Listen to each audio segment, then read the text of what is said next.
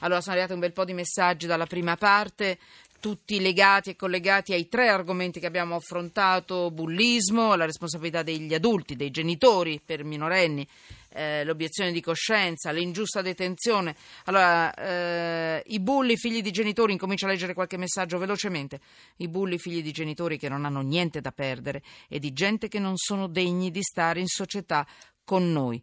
Ciao. Pietro, da Bagheria. I bulli vanno puniti dai genitori della vittima. Ciao Manu, Ersilia.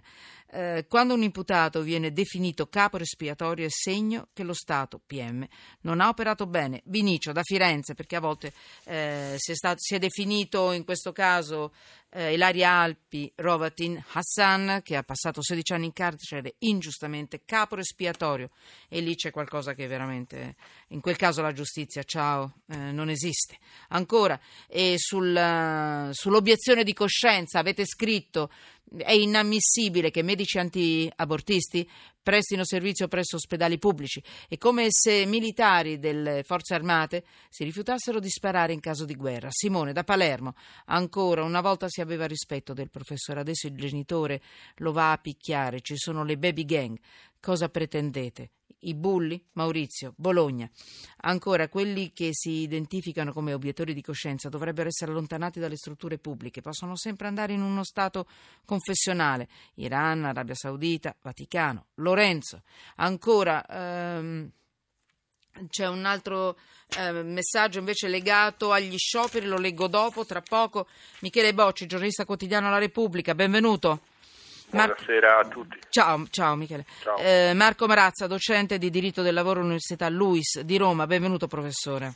Buonasera. Sentite, a me questa notizia interessa tantissimo e sto parlando del, della possibilità per quanto riguarda eh, l'alcol test, il test per verificare quanto quanto abbiamo veduto prima del turno di lavoro, lavori a rischio.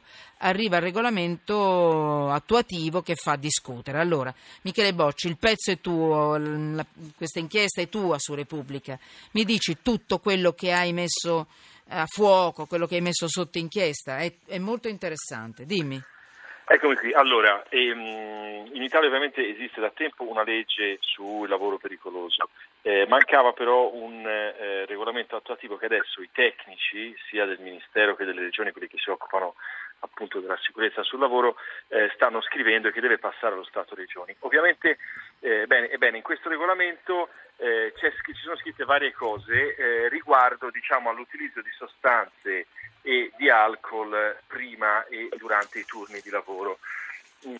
La bozza che ieri è andata allo Stato Regione e poi ho saputo eh, appunto che l'hanno hanno rinviato l'analisi, anzi questa è una cosa che vi dico che non è scritta nell'articolo, nel senso che hanno deciso di rinviare.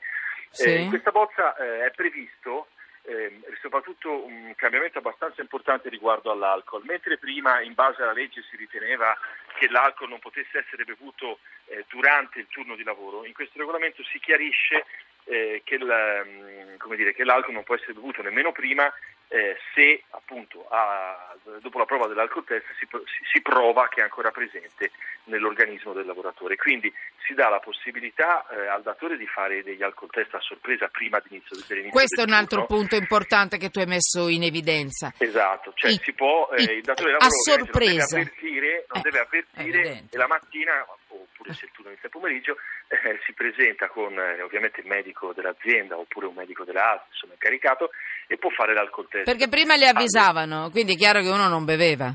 Sì, prima era, eh. era meno chiaro, devo dire, vabbè, soprattutto era, era, era, meno, diciamo, secondo me questa cosa potrebbe stimolare una maggiore quantità di controlli, ma il punto vero su cui c'è stato scontro e c'è tuttora che ha fatto arrabbiare molto anche chi si occupa della cura dell'alcol, cioè i medici che si occupano di questi, della sì. cura dell'alcolismo, è che è stato posto un limite eh, oltre il quale poi il lavoratore deve tornare a casa, diciamo, cioè la quantità. essere impiegato, esatto, una quantità che è dello, dallo 0,3 eh, mg per litro di, di alcol, milligrammi per litro di sangue, ehm, contro, eh, dallo 0,3 in su non si può eh, entrare al lavoro. Ora il punto, come sappiamo, o più o meno tutti sanno, eh, lo 0,5 è il limite previsto per la patente, no, se non ti, sì. ti, fanno le multe, se ti fermano c'è lo 0,5. Allora, però questi medici dicono, ma perché devi mettere il limite dello 0,3? Cioè perché per chi eh, guida l'aereo, si occupa della circolazione dei treni, lavora con le armi, eh, sta in una fabbrica di eh, fuochi d'artificio o sta in un cantiere in cima a, una, a un'impalcatura a 6 metri di altezza, perché devi ammettere 0,3? Cioè 0,3 vuol dire un bicchiere di vino, un bicchiere, è poca roba, dico, però un bicchiere di vino te lo fai. Perché ammettere che uno possa bere anche se poco prima di fare un lavoro pericoloso, metti un limite dello zero, ok? Cioè non certo, devi bere, punto, interessante. ciao. Guarda Michele, è interessante questa cosa. I tecnici eh. hanno risposto zero non va bene perché?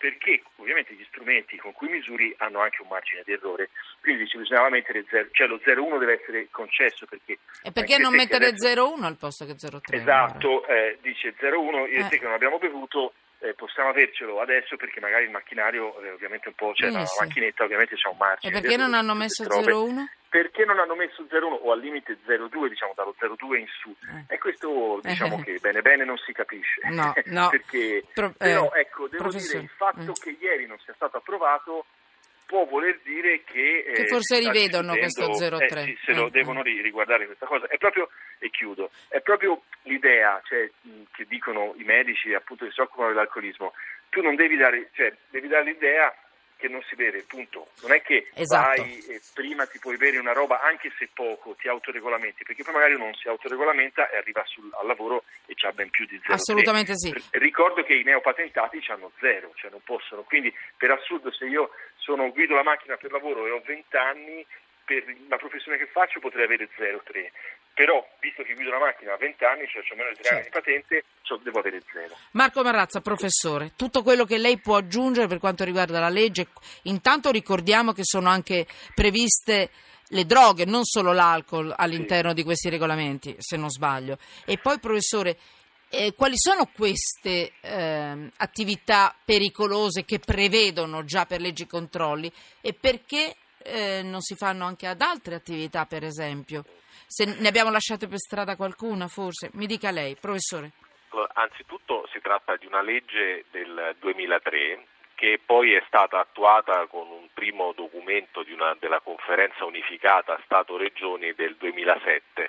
In sostanza questa materia regola quelle mansioni che comportano un elevato rischio per i lavoratori e anche per terzi, prevedendo che in presenza di questo rischio il datore di lavoro deve effettuare dei controlli per assicurarsi che non ci sia utilizzo di sostanze stupefacenti o di alcol o di altre sostanze eh, eh, psicotrope.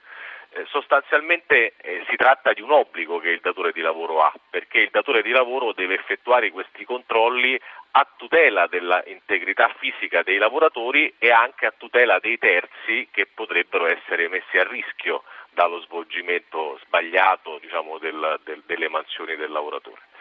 Ora, l'elenco lavoro, delle mansioni eh, coinvolte diciamo, da questa disciplina è contenuto in un documento del 2007 e sembra che questo elenco sia ora oggetto di un aggiornamento eh, in quest'ultima disciplina di cui parlava prima eh, il giornalista di Repubblica e quindi ad oggi eh, si tratta delle mansioni quelle più, eh, più, classiche, quelle che infatti sì. sono già state citate, chi guida dei mezzi, eh, chi si occupa di trasporto ferroviario, di trasporto aereo, eh, chi usa impiego di gas tossici, insomma sono mansioni che si caratterizzano per un rischio effettivamente.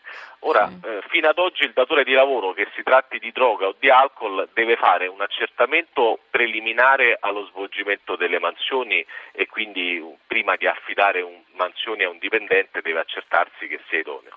Poi ci sono degli accertamenti annuali e poi degli accertamenti che vengono fatti in presenza di un ragionevole dubbio. Sì. Ora, la novità è che ora questi accertamenti vengono, resi, eh, vengono intensificati. Eh, e quindi eh, in, secondo una mo- modalità casuale no, il datore di lavoro periodicamente deve fare un certo numero di accertamenti. Se il lavoratore risulta positivo al test, che viene effettuato dal medico competente dell'azienda normalmente, non può svolgere la mansione. Dunque il lavoratore non svolge l'attività e neanche percepisce di conseguenza la retribuzione, non. L'accertamento viene poi, eh, è poi oggetto di un, di un, secondo grado di verifica effettuato sì, dall'ASL okay. che in caso di eh, riscontro positivo ulteriore avvia dei percorsi. Ad esempio in caso di tossicodipendenza il lavoratore viene avviato ai percorsi previsti dal CERT per la riabilitazione del lavoratore eh, nel momento in cui non può più svolgere la mansione bene, e lo Stato si occupa di eh, riprendere, diciamo, di, di, di, di, accompagnare il percorso di questa, eh, di questa, persona. Allora, non so come ringraziarvi, perché questo comunque è un capitolo sul quale torneremo. Ed è un, articolo, è un capitolo molto importante perché non si sta giocando su uno che si mangia un cioccolatino con un po' di liquore o meno, qui c'è gente che, ci, che porta in giro le nostre vite. E quindi questa è una notizia da mettere sotto inchiesta, da controllare, da verificare. Quindi grazie a voi. A voi oggi avete avuto problemi con gli scioperi? Sì o no? No, vabbè. No, no. no. Ma come andate in giro con i piccioni viaggiatori che vi portano con, con, con, il becco in giro perché pesate pochissimo? No, niente, eh? niente. No. Ci sono scene da panico in giro, eh? metro chiusi anche vicino alle stazioni, quindi vediamo, vedremo un pochino se è così come mi segnalano anche alcuni ascoltatori.